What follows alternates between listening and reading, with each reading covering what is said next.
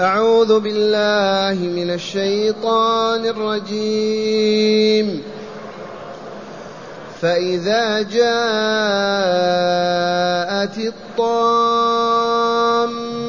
الكبرى يوم يتذكر الإنسان ما سعى وبرزت الجحيم لمن يرى فأما من طغى وآثر الحياة الدنيا فإن الجحيم هي المأوى واما من خاف مقام ربه ونهى النفس عن الهوى فان الجنه هي الماوى يسألونك عن الساعة أيان مرساها فيم أنت من ذكراها إلى ربك منتهاها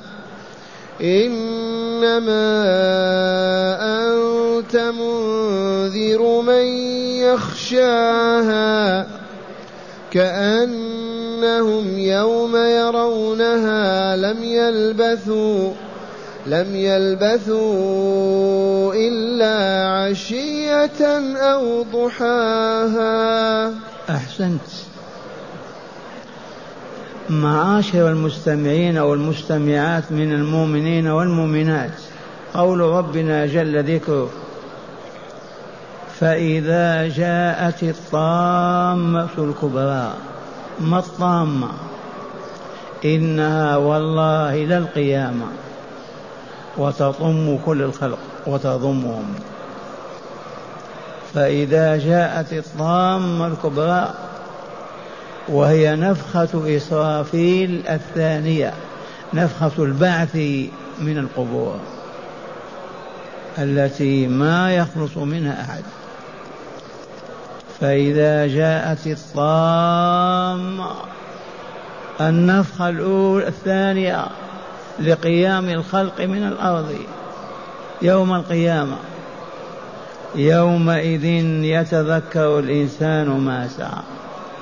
نعم اليوم الغافلون والجهال والضلال ما يذكرون ولا يعرفون ما فعلوا ولا ما تركوا. ما فعلوا من الشر والباطل ولا ما تركوا من الحق والخير. لكن في تلك الساعة يذكر كل إنسان سعيه وعمله. من ساعة أن كلف إلى أن مات ما ينسى شيء.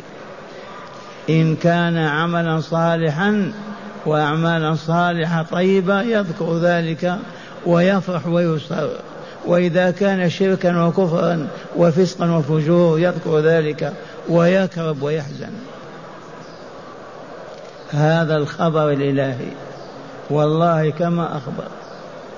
فإذا جاءت الطامة الكبرى يوم يتذكر الإنسان ما سعى أي في هذه الدنيا أي ما عمل والسعي والعمل بمعنى واحد. وبرزت الجحيم لمن يرى. وأظهرت جهنم النار لمن يراها ومن هم أهلها الذين يرونها أهل خب أهل خبث النفس أهل الكفر والشرك والباطل والشر والفساد. جائز أن أهل الجنة ما يشاهدونها لكن من يرى هم أهل الذنوب والآثام. برزت لهم أظهرت لهم فشاهدوها. في أماكن وساحات لا يعرف مداها ولا مقدارها إلا الله. البشرية كلها وقفت موقف واحد من قبورها. فالطامة هذه. يومئذ برزت الجحيم لمن يرى برزت الجحيم لمن يراها.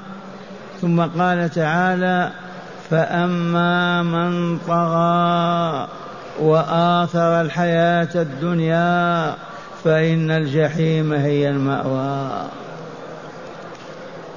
فأما من طغى كفى وأشرك وظلم وشر الفساد فعله.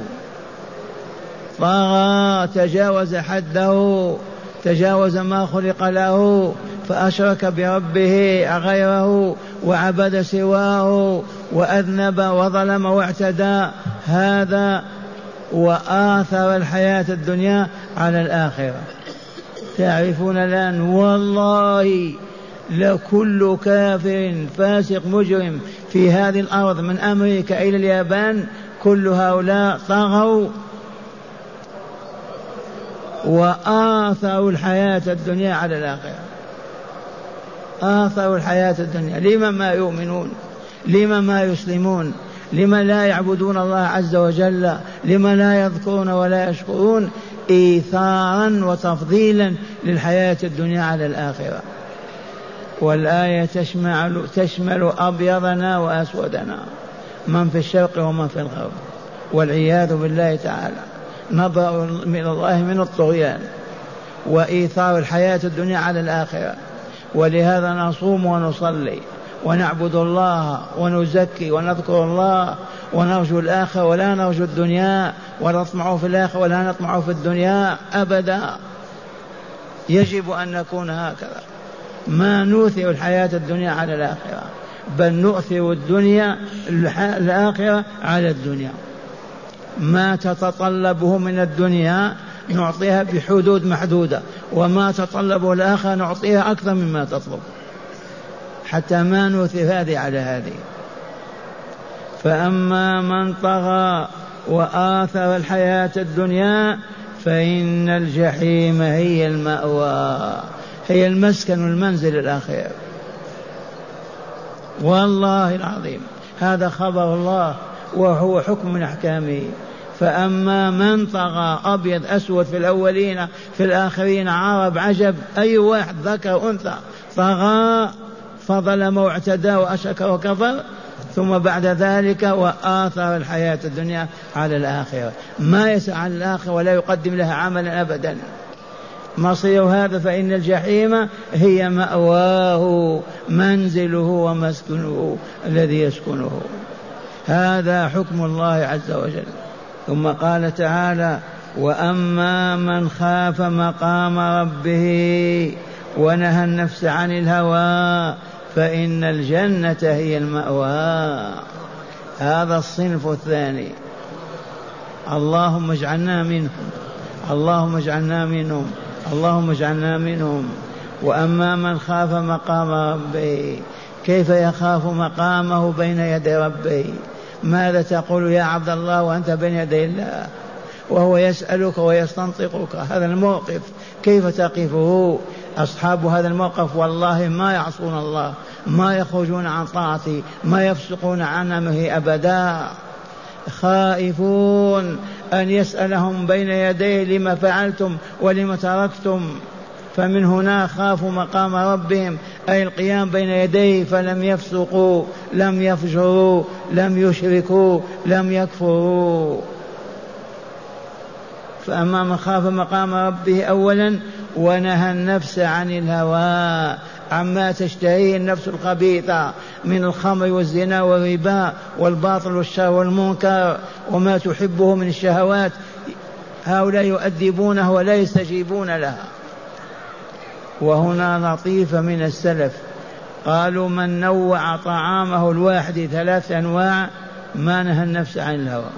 ما آثر الحياة الدنيا على الآخرة. ما في حاجة إلى أن الطعام تلونه وتنوع ثلاث ألوان وهو طعام واحد.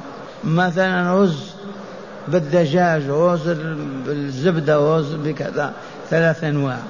وأما من خاف مقام ربه أي القيام بين يديه ونهى النفس عن الهوى عن هواها وهو ما تشتهيه النفوس من الشهوات وأوساخ الدنيا واوضارها فإن الجنة هي المأوى المنزل الأخير والمسكن السعيد الجنة دار السلام البستان الذي فيه كل نعيم. فوق السماء السابعة. الجنة هي المأوى والنار هي المأوى. النار مأوى من؟ من طغى وآثر الحياة الدنيا فإن الجحيم هي المأوى.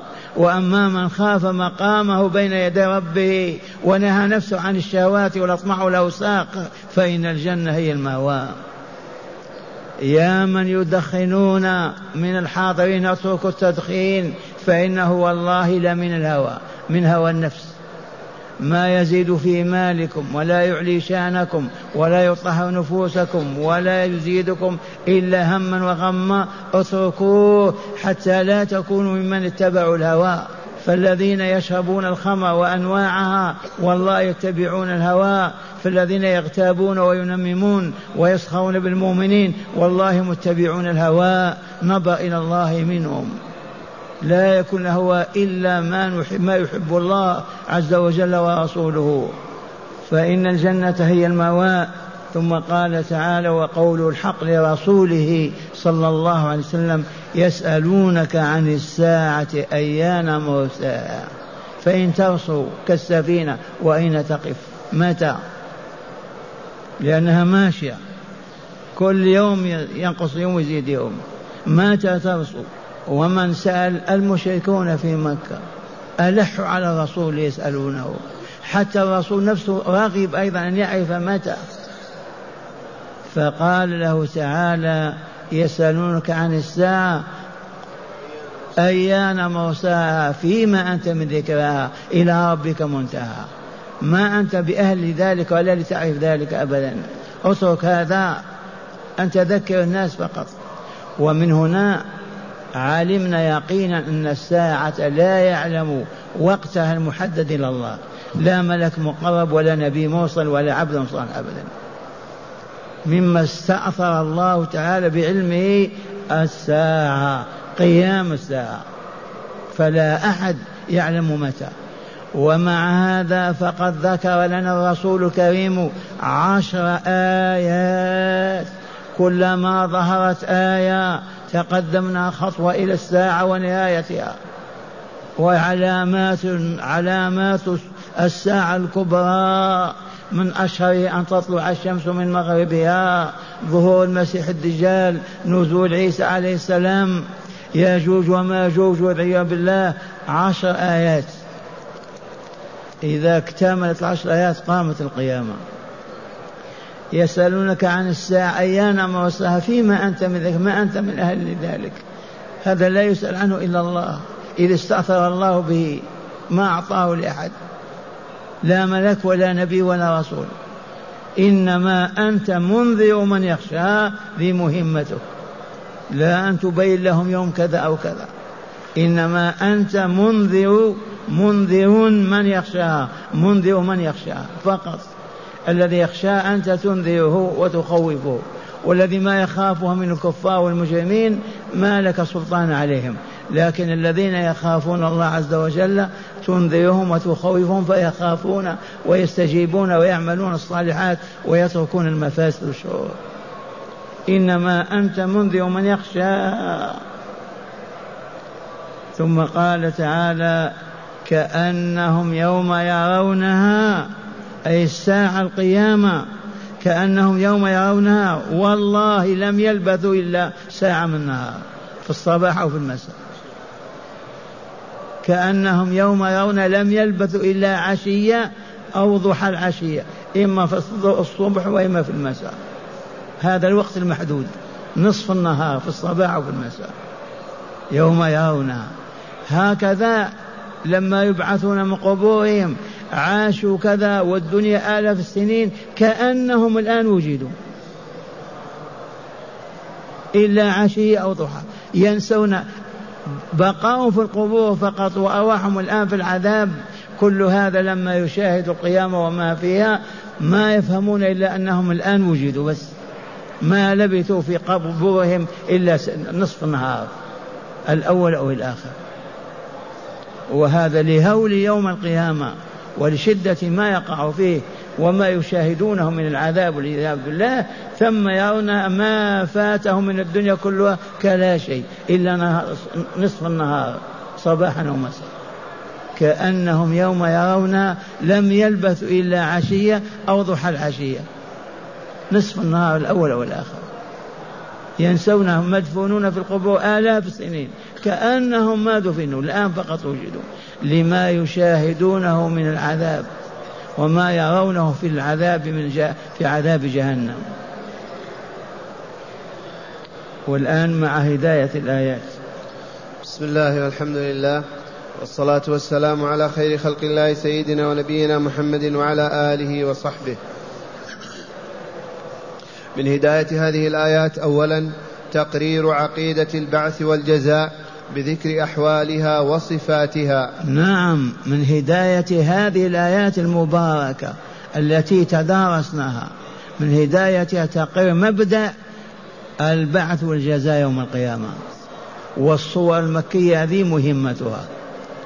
والعقيدة إذا فقدت هذا الجزء لا شيء. لا ينفعك الإيمان بالله ولا ملائكته ولا كتبه ولا ولا باليوم ولا بالقضاء والقدر أبدا. إذا أنت ما آمنت بأنك ستبعث بين يدي الله وتحاسب وتجزى. نعم. ثانيا الناس يوم القيامة مؤمن تقي في الجنة وكافر وفاجر في النار. هذه حقيقة كما سمعتموها. الناس يوم القيامة صنفان صنف مؤمنون صالحون في الجنة وصنف مشركون فاسقون في جهنم. ما في جزء, جزء ثالث. نعم. ثالثا بيان استئثار الله تعالى بعلم الغيب والساعة. من هداية الآيات بيان استئثار الله تعالى بعلم الساعة. كما علمتم لا يعلم الساعة إلا الله. أي متى تقوم القيامة؟ متى تدق ساعة القيامة؟ لا ملك مقرب يعلم هذا ولا نبي مرسل ولا أحد أبدا. فالرسول الكريم أدبه لو قال فيما أنت من ذكرها. فلهذا من يدعي كذا فهو مخطئ وكاذب. اللهم إلا العشر الآيات العلامات أخبر بها وسلم وهي واقع لا محالة. إذا ظهرت تلك العلامات دقت الساعة. وأخيرا بيان أن الشدائد ينسي بعضها بعضا فإن عذاب القبر يهون أمام عذاب النار. من هداية الآيات بيان أن الشدائد ينسي بعضها بعضا. تصاب بشدة في يوم من الأيام وتخف وتصاب بشدة أخرى تنسى الأولى. فلهذا آلامهم في الدنيا وقبورهم وحياتهم كلها ضاع ذهبت وما واجهوا إلا شدة القيامة. ذي حقيقة. أعيد الكلام. قال بيان أن الشدائد ينسي بعضها بعضا. الشدائد ينسي بعضها بعضا. نعم. فإن عذاب القبر يهون أمام عذاب النار. عذاب القبر خمسين سنة ألف سنة وهم يعذبون. لكن ليس بشيء بالنسبة إلى عذاب جهنم. فلا يبالون به. مع هدا مع نسمع الآية المجودة أيضا. أعوذ بالله من الشيطان الرجيم. فإذا جاءت الطامة الكبرى يوم يتذكر الإنسان ما سعى وبرزت الجحيم لمن يرى. فأما من طغى وآثر الحياة الدنيا فإن الجحيم هي المأوى وأما من خاف مقام ربه ونهى النفس عن الهوى فإن الجنة هي المأوى يسألونك عن الساعة أيان مرساها فيم أنت من ذكراها إلى ربك منتهاها إنما أنت منذر من يخشاها كأنهم يوم يرونها لم يلبثوا لم يلبثوا إلا عشية أو ضحاها. أحسن